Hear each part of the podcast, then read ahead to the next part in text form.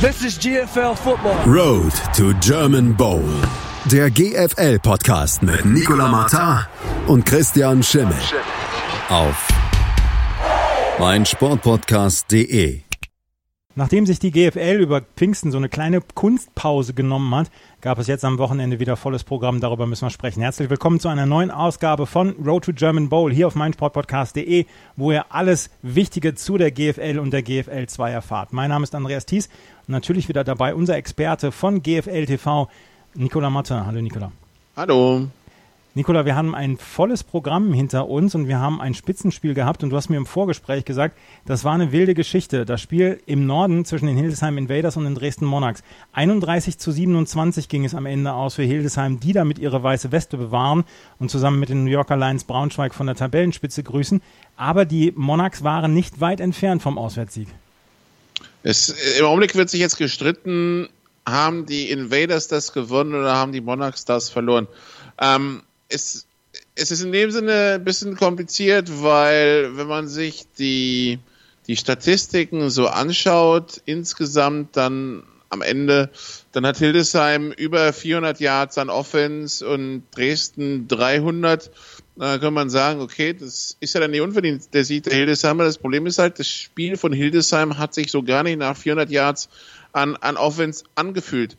Ähm, die Dresdner hatten das ziemlich gut im Griff. Die Hildesheimer haben vier vierte Versuche ausgespielt, haben nur einen konvertiert. Äh, ansonsten waren das halt jedes Mal Turnover und Downs, dementsprechend keine Punkte. Sie hatten Probleme im Kicking-Game, deshalb haben sie nie probiert zu kicken. Und äh, ja, es klickt einfach nicht. Die Hildesheimer zur Halbzeit sechs Punkte, das ist gar nichts. siebzehn sechs zur Halbzeit für Dresden, zwanzig zwölf nach dem dritten Quarter zwischendurch, dann siebenundzwanzig zwölf. Die Führung der, der Dresdner ähm, etwa neun Minuten vor Schluss. Und ähm, es, es fühlte sich irgendwie nicht an, als würde Hildesheim das irgendwie noch gewinnen können. Dann kommt Hildesheim zwar wieder ran, siebenundzwanzig achtzehn, aber die Dresdner bekommen den Ball und laufen, laufen, dreimal dritte Versuche konvertiert, konnten also richtig viel Zeit von der Uhr nehmen.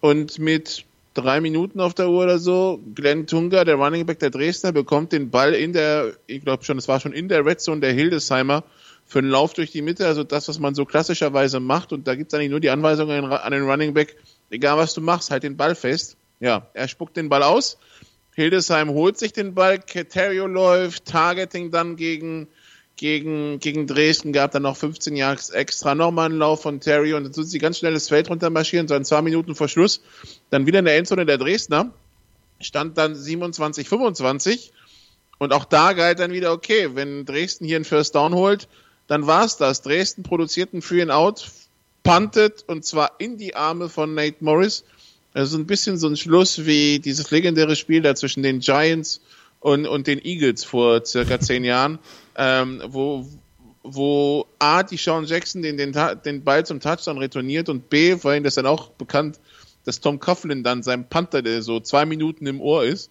ähm, das ist dann passiert. Sie, sie punten direkt zu Nate Morris, der trinkt das Ding neunzig Jahre zurück in die Endzone und es steht einunddreißig siebenundzwanzig. Die Dresdner haben dann zwar nochmal die Möglichkeit zu punkten, fummeln aber den Kickoff-Return und so hast du innerhalb von fünf Minuten das Spiel weggeschmissen, von dem du eigentlich dachtest, du hättest es gewonnen, und der Frustlevel in Dresden war dementsprechend hoch. Das äh, Abschlusshuddle von Ulz Däuber, dem Headcoach, sehr emotional gefühlt, geführt. Und jetzt heißt es sammeln für Dresden, weil sie haben jetzt im Grunde genommen zwei Spiele am Stück weggeschmissen. Ähm, und haben jetzt zwei Niederlagen und ein bisschen den Anschluss verloren. Jetzt kann man natürlich diskutieren und sagen, ja, sie sind ja nah dran. Ja, sind sie auch. Aber äh, sie bringen es halt nicht nach Hause. Und das ist jetzt schon so, so ein Problem. Also ähm, in dieser engen G F L Nord, jetzt kommt Köln. Da darfst du dich jetzt nicht nochmal hinlegen, weil irgendwann wird's kritisch und irgendwann könntest du dann auch aus den Playoff-Plätzen rutschen, wenn du immer gut mitspielst, aber doch die Spiele verlierst. Also aus, aus Dresdner Sicht äh, so ein bisschen Desaster, was da passiert ist. Die Frage, die ich mir stelle, ist bei Dresden, jetzt haben sie zwei Spiele hintereinander verloren, ähm, man möchte doch sicherlich dann auch in den Playoffs Frankfurt und Schwäbisch Hall aus dem Weg gehen. Ist das dann vielleicht dann auch so eine, so eine bittere Geschichte, dass die Dresden Monarchs jetzt erstmal achten, darauf achten müssen, Platz drei zu sichern, ja, und dann müssen sie wahrscheinlich gegen die Frankfurt Universe antreten? Ja, das Problem ist ja, sie kommen ja, also tatsächlich gilt im Norden im Augenblick, also das, das wird jetzt so keiner sagen, aber wenn man sich anschaut, also so wie das wie der Playoff-Baum ist, ja, der Dritte im Norden fährt im Viertelfinale zum Zweiten im Süden, räumt er den weg, darf er dann wieder zum Nordmeister. äh, der Zweite im Norden hat dann im Viertelfinale den Dritten aus dem Süden zu Gast und würde dann in einem Halbfinale zum Südmeister fahren. Das heißt, wenn Dresden eine Schwäbisch Hall erst im German Bowl sehen will, dann müssen sie die quasi und dann müssen sie entweder Nordmeister werden oder die bittere Pille schlucken und sagen, okay, dann lieber nicht Zweiter werden, sondern Dritter. Dann fahren wir nach Frankfurt. Entweder wir hauen die raus oder nicht. Wenn wir sie nicht raushauen, hätten wir gegen Hall im Halbfinale eh keine Chance gehabt. Und wenn wir sie raushauen, dann geht's gegen den Nordmeister. Und mit denen, egal ob es jetzt Hildesheim oder Braunschweig wird, könnte man dann ja mithalten. Das hat man ja schon gesehen über zwei Spiele, also ist die Chance höher. Das heißt, tatsächlich im Norden ist es so, wenn du nicht Nordmeister wirst, dann musst du wirklich überlegen, wie wichtig dir diese Heimspieleinnahmen sind, weil, ähm, sag mal so, der längere Weg führt unter Umständen über den Nordmeister und versuchen, den zu schlagen, als nach Schwäbisch Hall zu fahren, wo du mit großer Wahrscheinlichkeit paniert wirst. Ja, wichtige Entscheidungen zu treffen für Dresden. Allerdings sollte man erstmal jetzt die nächsten Spiele gewinnen. Auf jeden Fall haben sie das Spiel ganz, ganz knapp verloren. Und die Hildesheim Invaders, ja, die, die machen... Die machen ein gutes Gesicht im Moment. zwölf zu null Punkte läuft im Moment erstmal. Genau, der wichtige Part, den wir bei Dresden nicht vergessen dürfen, also bei diesen ganzen Rechnereien, ja. Also bei als Vierter fährst du im Schwäbisch Hall dann ins Viertelfinale und als Fünfter bist du gar nicht dabei. Also das heißt, also so ganz den Fuß vom Gas nehmen kannst du nicht. Nee. Mhm. Ja, Hildes, Hildesheim, ähm, dahin so der, der Traum, der weitergeht. Ja, sie, sie haben Casey Theriot geholt, sie sind jetzt ungeschlagen nach dem sechsten Spiel, sie fahren am Wochenende nach Braunschweig zum Spitzenspiel, die Rückkehr von Casey in sein altes Wohnzimmer und das ist das Duell der Ungeschlagenen und so wie sie gespielt haben, ich meine, sie, sie haben gegen eine Offense, gegen eine Defense, die sie wirklich genervt hat, trotzdem am Ende vierhundert Yards produziert. Ähm, das ist auch irgendwie ein Qualitätsmerkmal. Casey Theriot hat wohl in der, in der Halbzeitansprache gesagt, in der Kabine, so von wegen hier, das sind so die Spieler, wo, wo, wo Meister gemacht werden. Ja, wenn wir das gewinnen, dann, das, das wäre ein Riesenschritt für uns. Und am Ende gewinnen sie es, ja, ein bisschen glücklich, aber sie gewinnen es halt. Und, ähm, ist ja auch ein, ist ja auch ein bekannter Spruch so quasi. Das sind so die Spiele, die du gewinnen musst, wenn du Meister werden willst. Ähm, für, für Hildesheim läuft's. Also, äh, jetzt mal ein bisschen Adversity bekommen, ein bisschen Gegenwind. Äh, nachdem man ja auch zweimal Düsseldorf zum Beispiel schon mal hatte, die jetzt weniger Gegenwehr gehabt haben.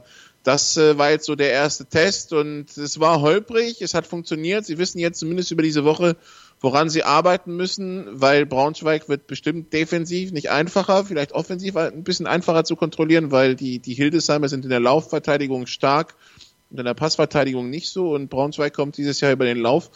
Ähm, aber ja, das, das, das Spitzenspiel, das sich da am Samstag anbahnt, das, äh, das wird's in sich haben. achtzehn Uhr am Samstag, New Yorker Lions Braunschweig gegen die Hildesheim Invaders. Absolute Spitzenspiel der G F L Nord. Ihr könnt es natürlich dann bei G F L T V dann auch sehen.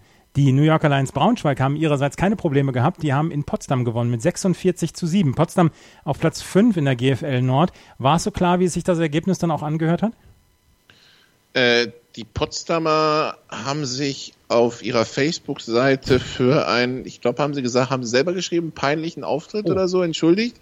Ähm, also das hat jetzt viele überrascht. Äh, genau, peinliche Niederlage gegen die New Yorker Lions. So, sorry an unsere Fans. Ich meine, wenn ein Team das schon schreibt, dann weißt du, lief nicht alles an dem Tag.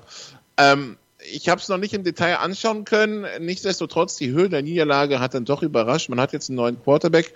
Ähm, heißt Straub bei den, bei den, bei den Royals. Der kommt zumindest mit äh, einigen Vorschusslorbeeren rüber, aber war halt sein erstes Spiel, musste sich vielleicht anpassen.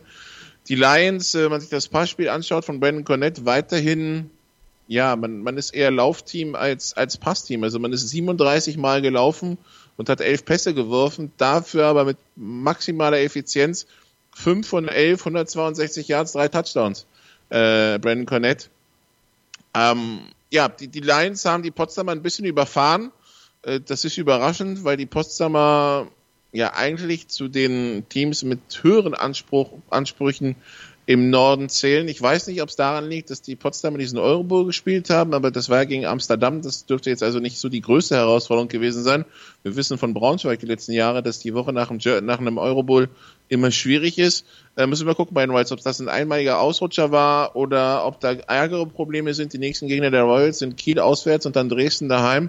Ähm, ganz, also das sind, also ganz besonders Kiel müssen sie schlagen. Das sind die Pflichtpunkte, die jeder mitnehmen will, der in die Playoffs geht. Und dann gegen Dresden geht es darum, äh, zu schauen, kann man mit denen mithalten. Wenn man Dresden schlägt, mittendrin im Geschäft, verliert man auch gegen die, wird es dann, wird's dann wahrscheinlich auf die Spiele gegen Köln ankommen. Die ähm, New Yorker Lions Braunschweig auf jeden Fall sind bestens gerüstet für das Spitzenspiel. Die Potsdam Royals, ich habe es gesagt, mit vier zu sechs Punkten im Moment auf Platz fünf in der G F L Nord. Du hast es gerade gesagt, es sind die Pflichtpunkte gegen die Kiel Baltic Hurricanes zu gewinnen. Die Cologne Crocodiles aber am Ende haben mit dreizehn zu zwölf gewonnen und mussten ein Field Goal im vierten Viertel haben, um diesen Sieg nach Hause zu bringen. Und die wollen ja nun in die Playoffs. Das war aber eine ganz knappe Geschichte. Das war eine ganz knappe Geschichte. Die, die Kieler, die sich auch ein bisschen selbst verbaut haben, also gehen spät für den vierten Versuch, schenken den Kölnern quasi dreißig Yards, und das sind vielleicht die dreißig Yards Unterschied, äh, also statt zu panten, ne, äh, schenken sie den, den Kölnern dreißig Yards gegen den Ball an der, an der Kölner vierzig ab, statt irgendwo an der Kölner zehn oder zwanzig. Und äh, am Ende ein zwanzig Yards Field Goal mit einer Minute auf der Uhr, um dann zum Sieg zu kicken. Für Köln, die ähm, die Kieler haben ihren amerikanischen Receiver Nate Horeb nach Haus geschickt, weil der war verletzt, der kam einfach nicht in die Spur, haben sich zwei neue Amis dafür geholt, einen Allrounder und einen Receiver, Castle heißt der Receiver. Ähm, das äh, hatte wohl Köln nicht auf dem Schirm, keine Ahnung, ob das sich dann kitten lässt. Dann hat sich zwischendurch Connor Miller, der Quarterback, verletzt. Ähm, keine Ahnung, wie, wie, schwer, wie, wie, wie schwerwiegend das ist. Und sie müssen immer noch den Verlust von Colby Goodwin, ihren amerikanischen Running Back, kompensieren.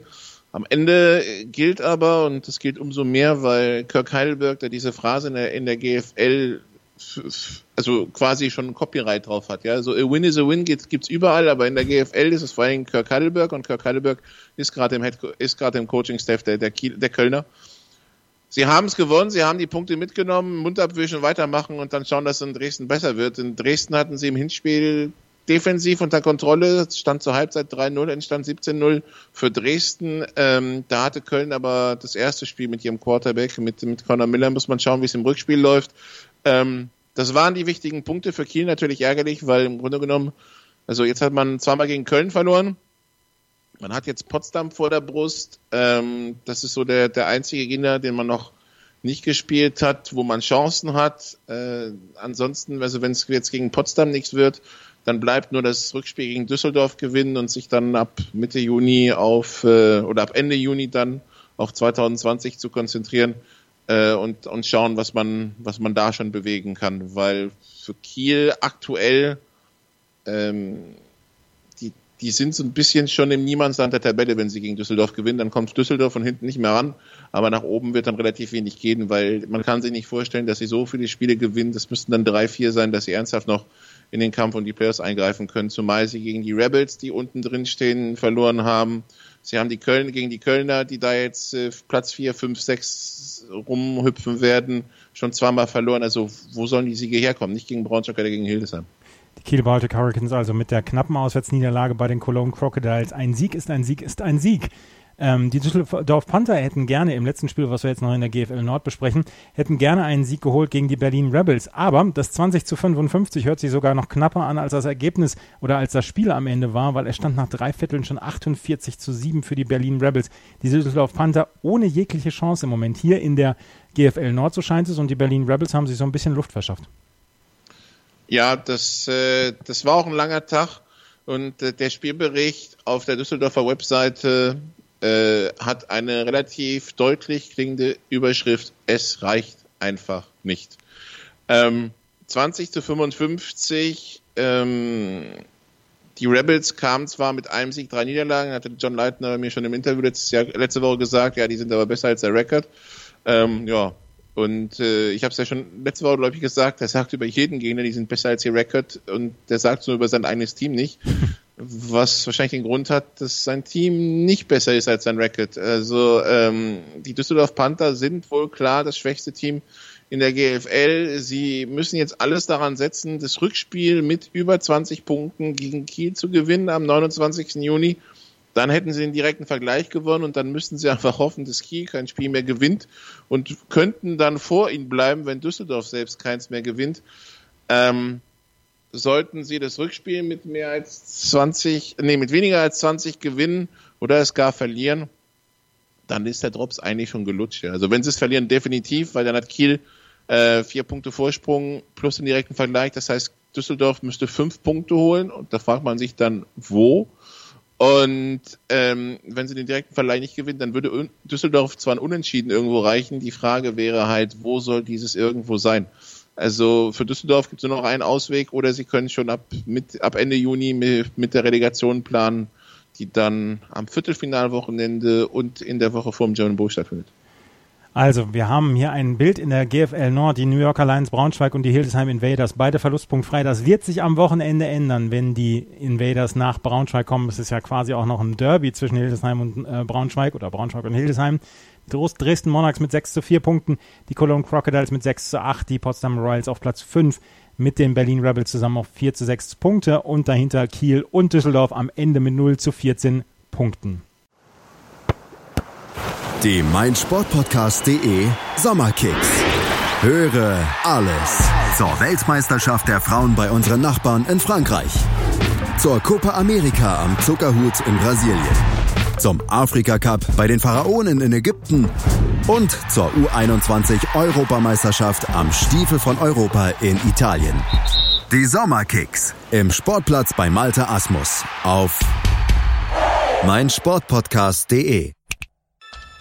Was zum Teufel, du Bastard, du bist tot, du kleiner Hundeficker. Und dieser kleine Hundeficker, das ist unser Werner. Ein ganz normaler Berliner Kleinstkrimineller, der dann aber im Knast das Ding seines Lebens dreht. Una Fantastica Risetta Perla Pizza. Er klaut seinem Zellengenossen ein Pizzarezept, aber nicht irgendeins.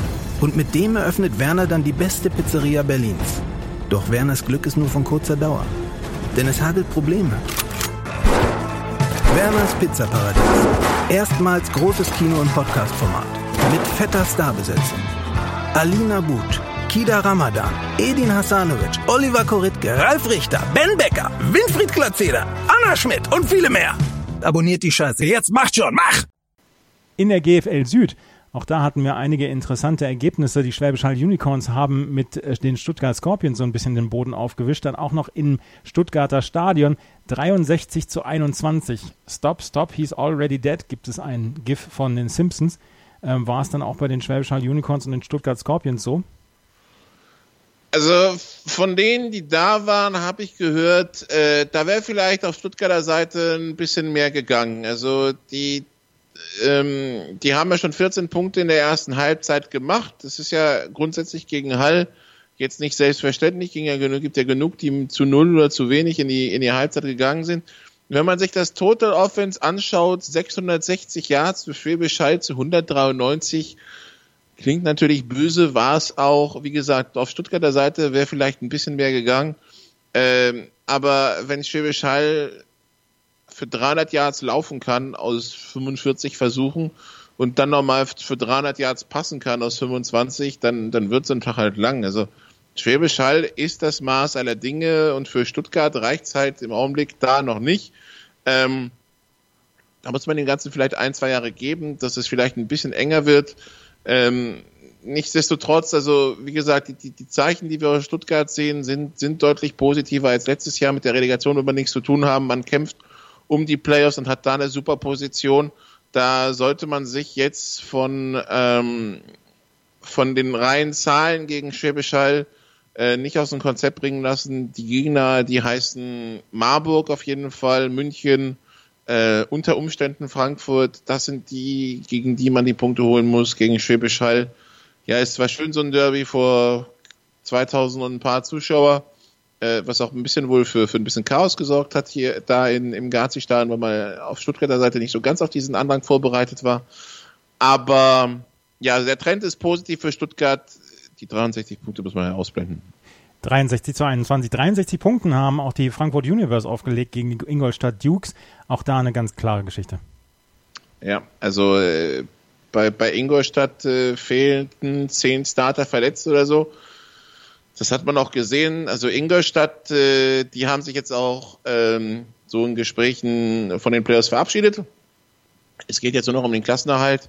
Äh, es geht darum, nicht auf Platz acht zu landen, auch wenn man das Gefühl hat, da, da könnte was in der Relegation dann gehen. Es ist immer gefährlich, es ist eine Relegation. Ähm, ein schlechter Tag und äh, mal ein Spiel, das komplett den Bach runtergeht und schon kann man in der zweiten Liga sein. Frankfurt hat einen Sahnetag, es hat alles geklappt in der Offense. Äh, Justin Rodney, hundertachtundachtzig Yards, zwei Touchdowns und über, über sechzig. Ähm, das war so dominant, dass es zur Halbzeit schon zweiundvierzig sieben stand.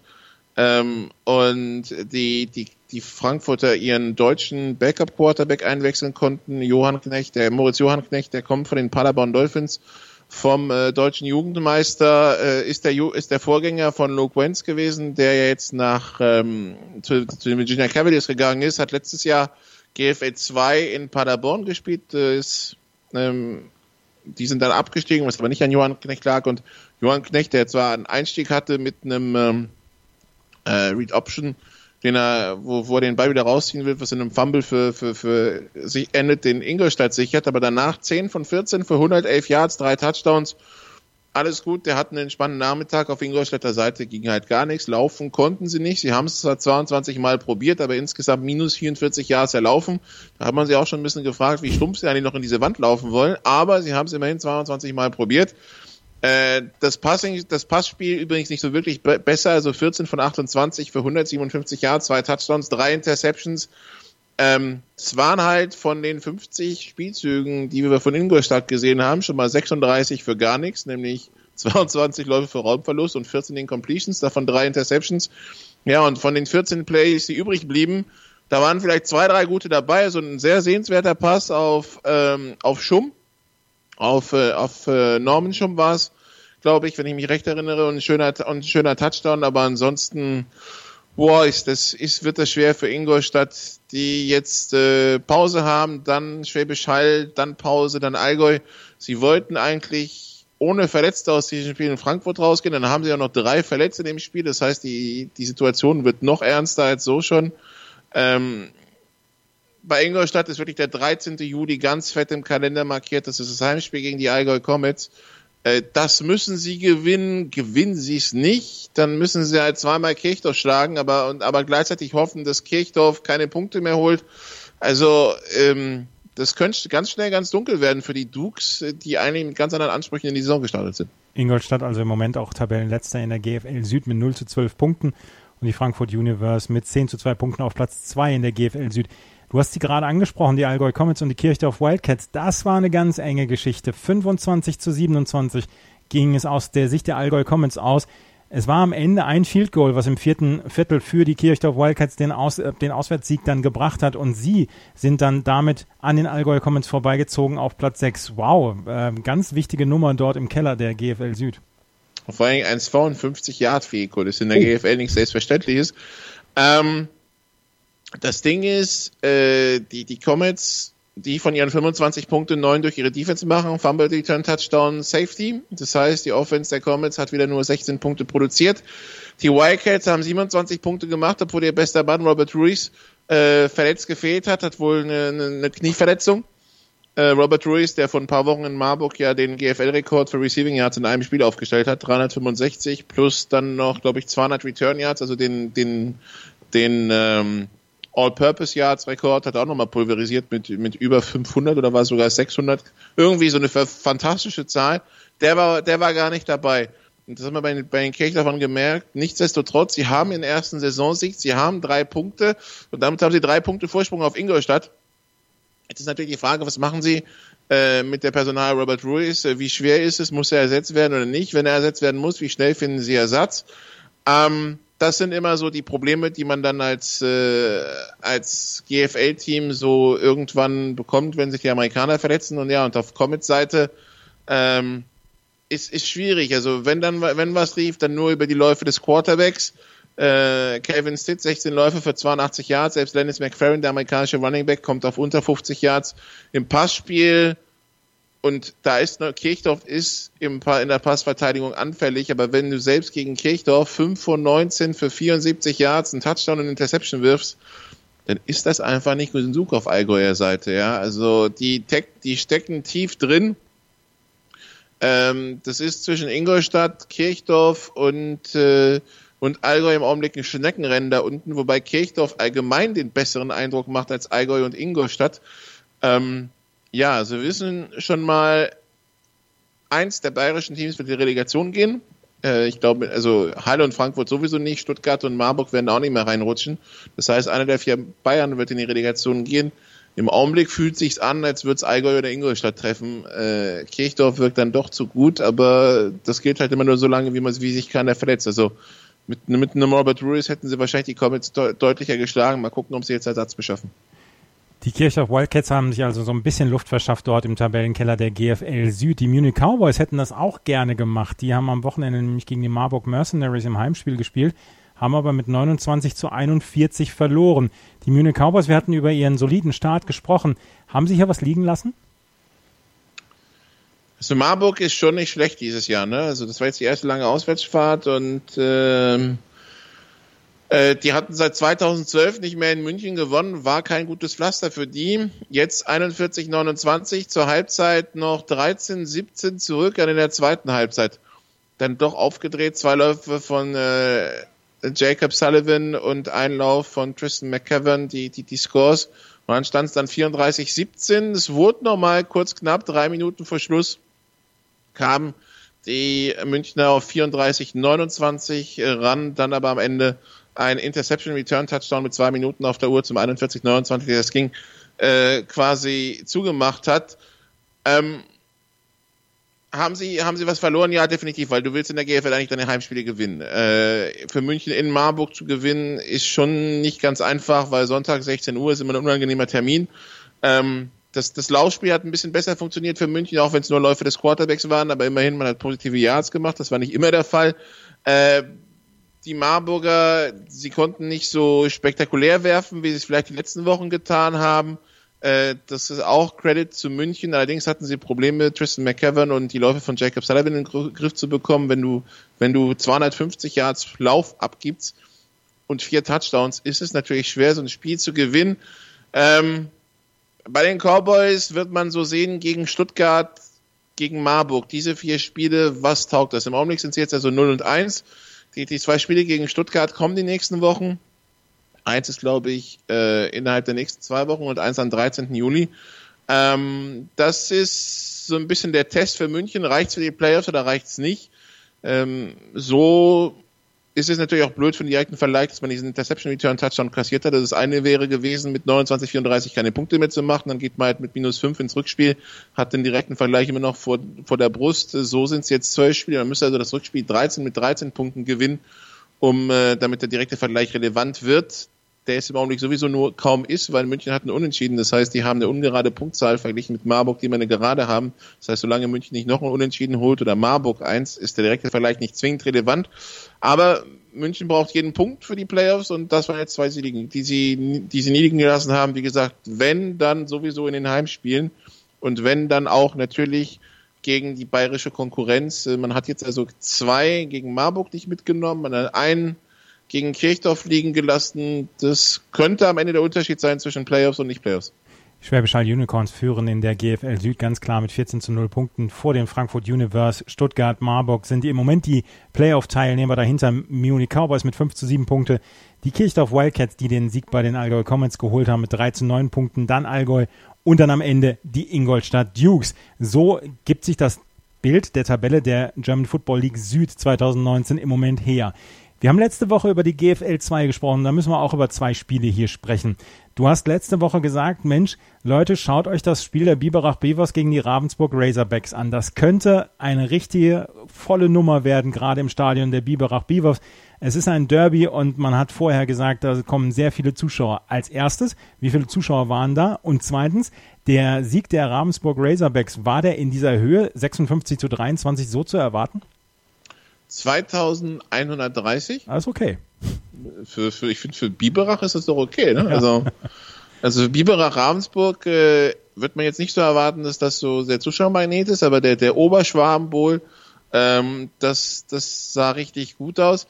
Es war bis zur Halbzeit ein enges Spiel. Stand, äh, also stand vierzehn sechzehn aus Biberacher Sicht. Äh, das heißt, also zwei Punkte zur Halbzeit, mein Gott, äh, nee, einundzwanzig sechzehn, Entschuldigung. ähm, für, für Ravensburg, aber fünf Punkte zur Halbzeit ist ja okay, aber irgendwie im, im, im dritten Quarter ist es ein bisschen aus dem Leim gegangen, haben zwei Big Plays kassiert, einen dreiundneunzig Yard Pass ähm, auf Christian Stefani, den österreichischen Wide Receiver in Ravensburg von äh, Quarterback äh, Delekiai, und dann Andreas Lindley, der Ex-Ravensburger, der zwischendurch in Marburg war und jetzt wieder in Ravensburg ist, der Running Back äh, mit einem vierundfünfzig Yard Lauf, und da haben sie dann halt schon im dritten Quarter quasi den Biberacher in den Zahn gezogen, zweiundvierzig sechzehn, also den Biberacher Biber. Ähm, Und der Rest war an der Ergebniskosmetik. Für Ravensburg war es wichtig, weil jetzt hat man nächste Woche das Spiel gegen die Saarland Hurricanes. Ähm, wenn man irgendwie noch Ansprüche hat, wieder in die Relegation zu kommen, dann wird man beide Spiele gegen die Hurricanes gewinnen müssen. Ähm, das war jetzt mal ein guter Test äh, und äh, endlich mal wieder funktionierende Offense bei den Ravensburgern. sechshundertsechzehn Yards an Offense, das sind so wieder die Zahlen, die wir auch von, vom letzten Jahr kennen. Äh, Ob es dann für mehr reicht, müssen wir gucken. Das entscheidet sich dann, wie gesagt, jetzt in den Spielen gegen die Saarland Hurricanes. Aber zumindest den Oberschwaben Bowl, den, äh, also eins, es gibt ja dann zwei, das Rückspiel, den hat man, ähm, den hat man sich schon mal geholt. Und vor zweitausendeinhundert Zuschauern. Die Saarland Hurricanes führen in der G F L zwei Süd verlustpunktfrei vor Biberach, Ravensburg und Darmstadt. Die Wiesbaden Phantoms mit vier zu vier Punkten auf Platz fünf, dahinter Straubing und die Gießen Golden Dragons. Über zwei Ergebnisse der G F L zwei Nord würde ich gerne noch mit dir sprechen. Hannover Spartans verlieren gegen die Solingen Paladins mit einundvierzig zu vierundvierzig. Wäre das, hätten die Hannover Spartans gewonnen, wäre das die größte Überraschung des Wochenendes in der G F L gewesen?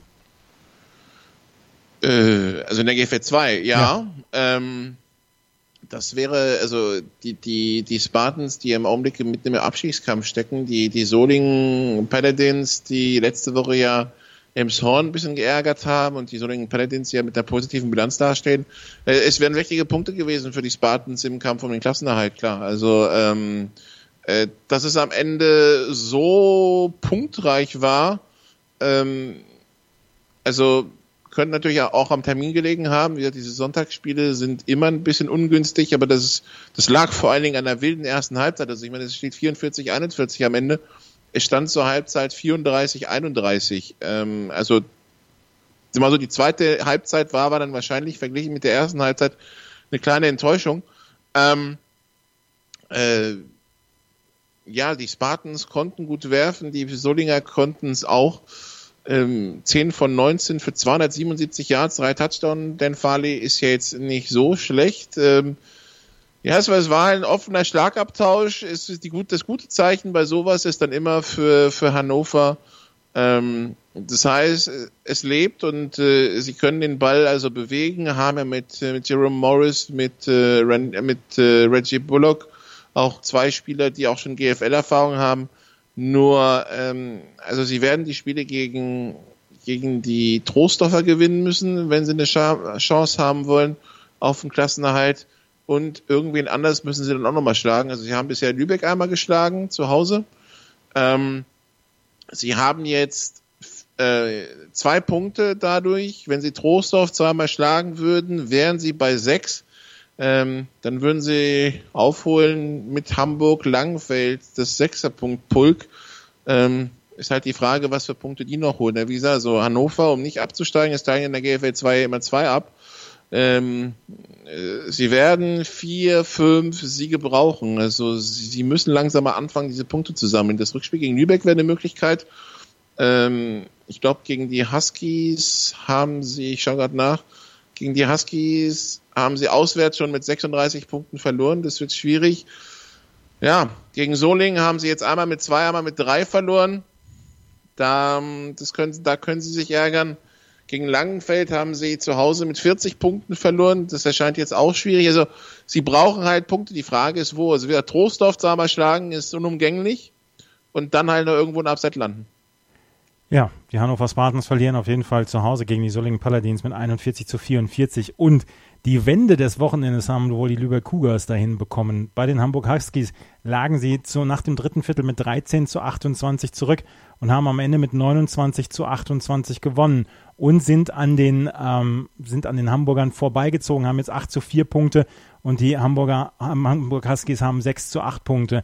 Was war da im vierten Viertel los bei den Hamburgern? Die Frage ist, was ist die Saison los bei den Hamburgern?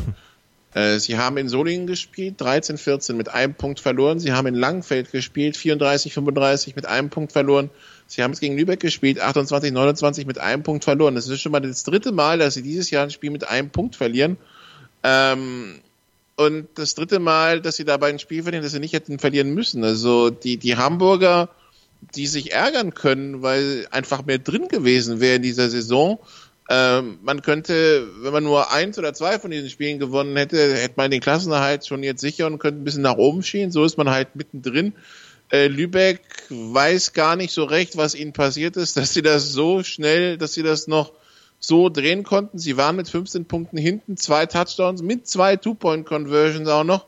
Ähm, volles Programm, um, ähm, äh, um das Ganze nochmal schlimmer zu machen.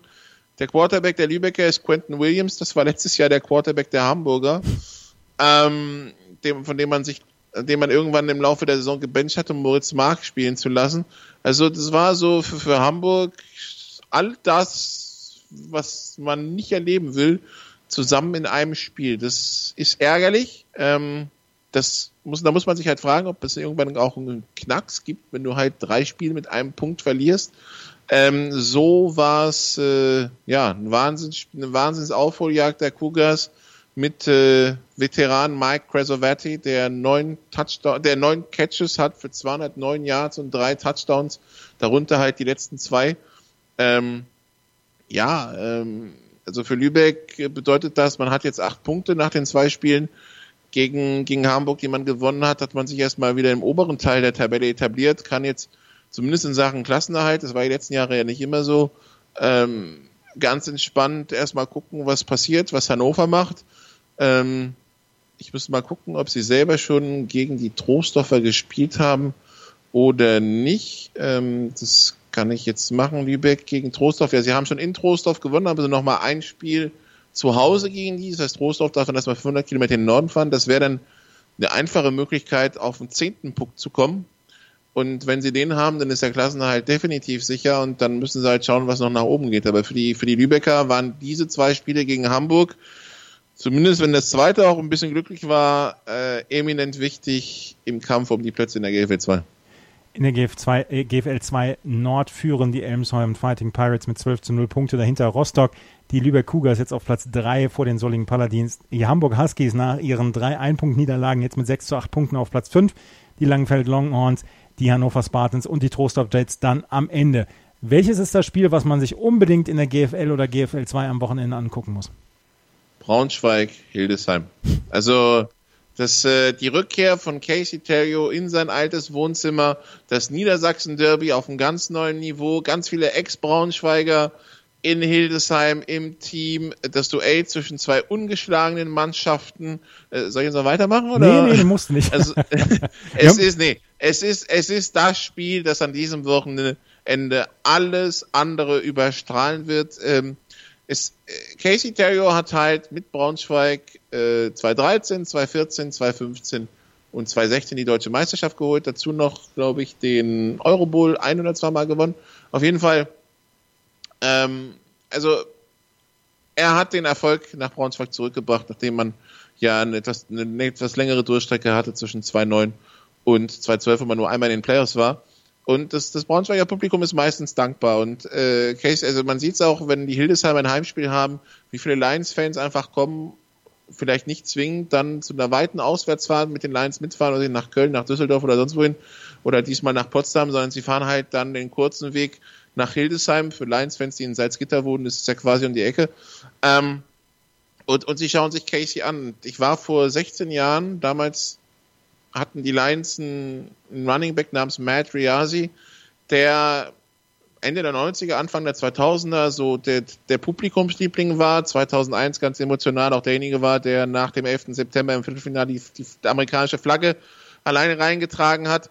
Und da wurde man sich Ende der, nach zweitausendzwei nicht einig und er wechselte zweitausenddrei zu den Adlern in Berlin und kam dann mit den Adlern zurück nach Braunschweig. Ich war an dem Tag in dem Sta- im Stadion in Braunschweig, äh, allein an das Spiel zurückzudenken, ich habe immer noch Gänsehaut und ich habe jetzt mit den Lions und mit den Adlern nun wirklich nichts am Hut. Ähm, das Interessante war, dass Matt Riazi eingelaufen ist, gefeiert wurde vom ganzen Stadion. Matt Riazi hat am Ende den Sieg-Touchdown erzielt für die Adler. Die Adler hatten noch nie so viele Fans in Braunschweig wie an diesem einen Tag. Das heißt, das Publikum in Braunschweig ist, ist ein sehr dankbares Publikum und deshalb wird es ganz besonders sein, unabhängig von der sportlichen Geschichte zwischen Braunschweig und Hildesheim, zwei ungeschlagene Teams, äh, die Punkte wollen im Kampf um die Nordmeisterschaft. Wie wird Casey Theriot im, im Braunschweiger Stadion quasi empfangen? Und, und was passiert da? Also von, der, von daher auf ganz verschiedenen Ebenen ganz interessantes Spiel und ich freue mich schon drauf. Also ich bin dann am Samstag vor Ort im Stadion ähm, und äh, werde dann an der Seitenlinie ein bisschen filmen und bei so einem Spiel an der Seitenlinie zu sein, das wird bestimmt was ganz Besonderes. Also nehmt euch nichts anderes vor. Am zweiundzwanzigsten sechsten achtzehn Uhr spielen die New Yorker Lions Braunschweig gegen die Hildesheim Invaders und wir werden natürlich nächste Woche dann in der Road to German Bowl darüber berichten und darüber auch noch einmal sprechen. Das war Nicolas Matin von G F L T V mit seinen Expertisen zum Geschehen der G F L und der G F L zwei am letzten Wochenende. Danke, Nicola. Gerne. This is G F L Football. Road to German Bowl. Der G F L-Podcast mit Nicolas Matar und Christian Schimmel. Auf meinsportpodcast punkt de. Ich habe mich natürlich schockverliebt, weil die war wirklich ganz, ganz klein. So begann die Mensch-Hund-Beziehung zwischen Christina und Tierschutzhund Frieda. Und wie es danach, nach dem ersten Moment der Verliebtheit, so weiterging und welche Klippen es danach zu umschiffen galt, das hört ihr in der neuen Ausgabe von Iswas Dog, dem Podcast für harmonische Mensch-Hund-Beziehungen. Iswas Dog mit Malte Asmus. Überall, wo es Podcasts gibt.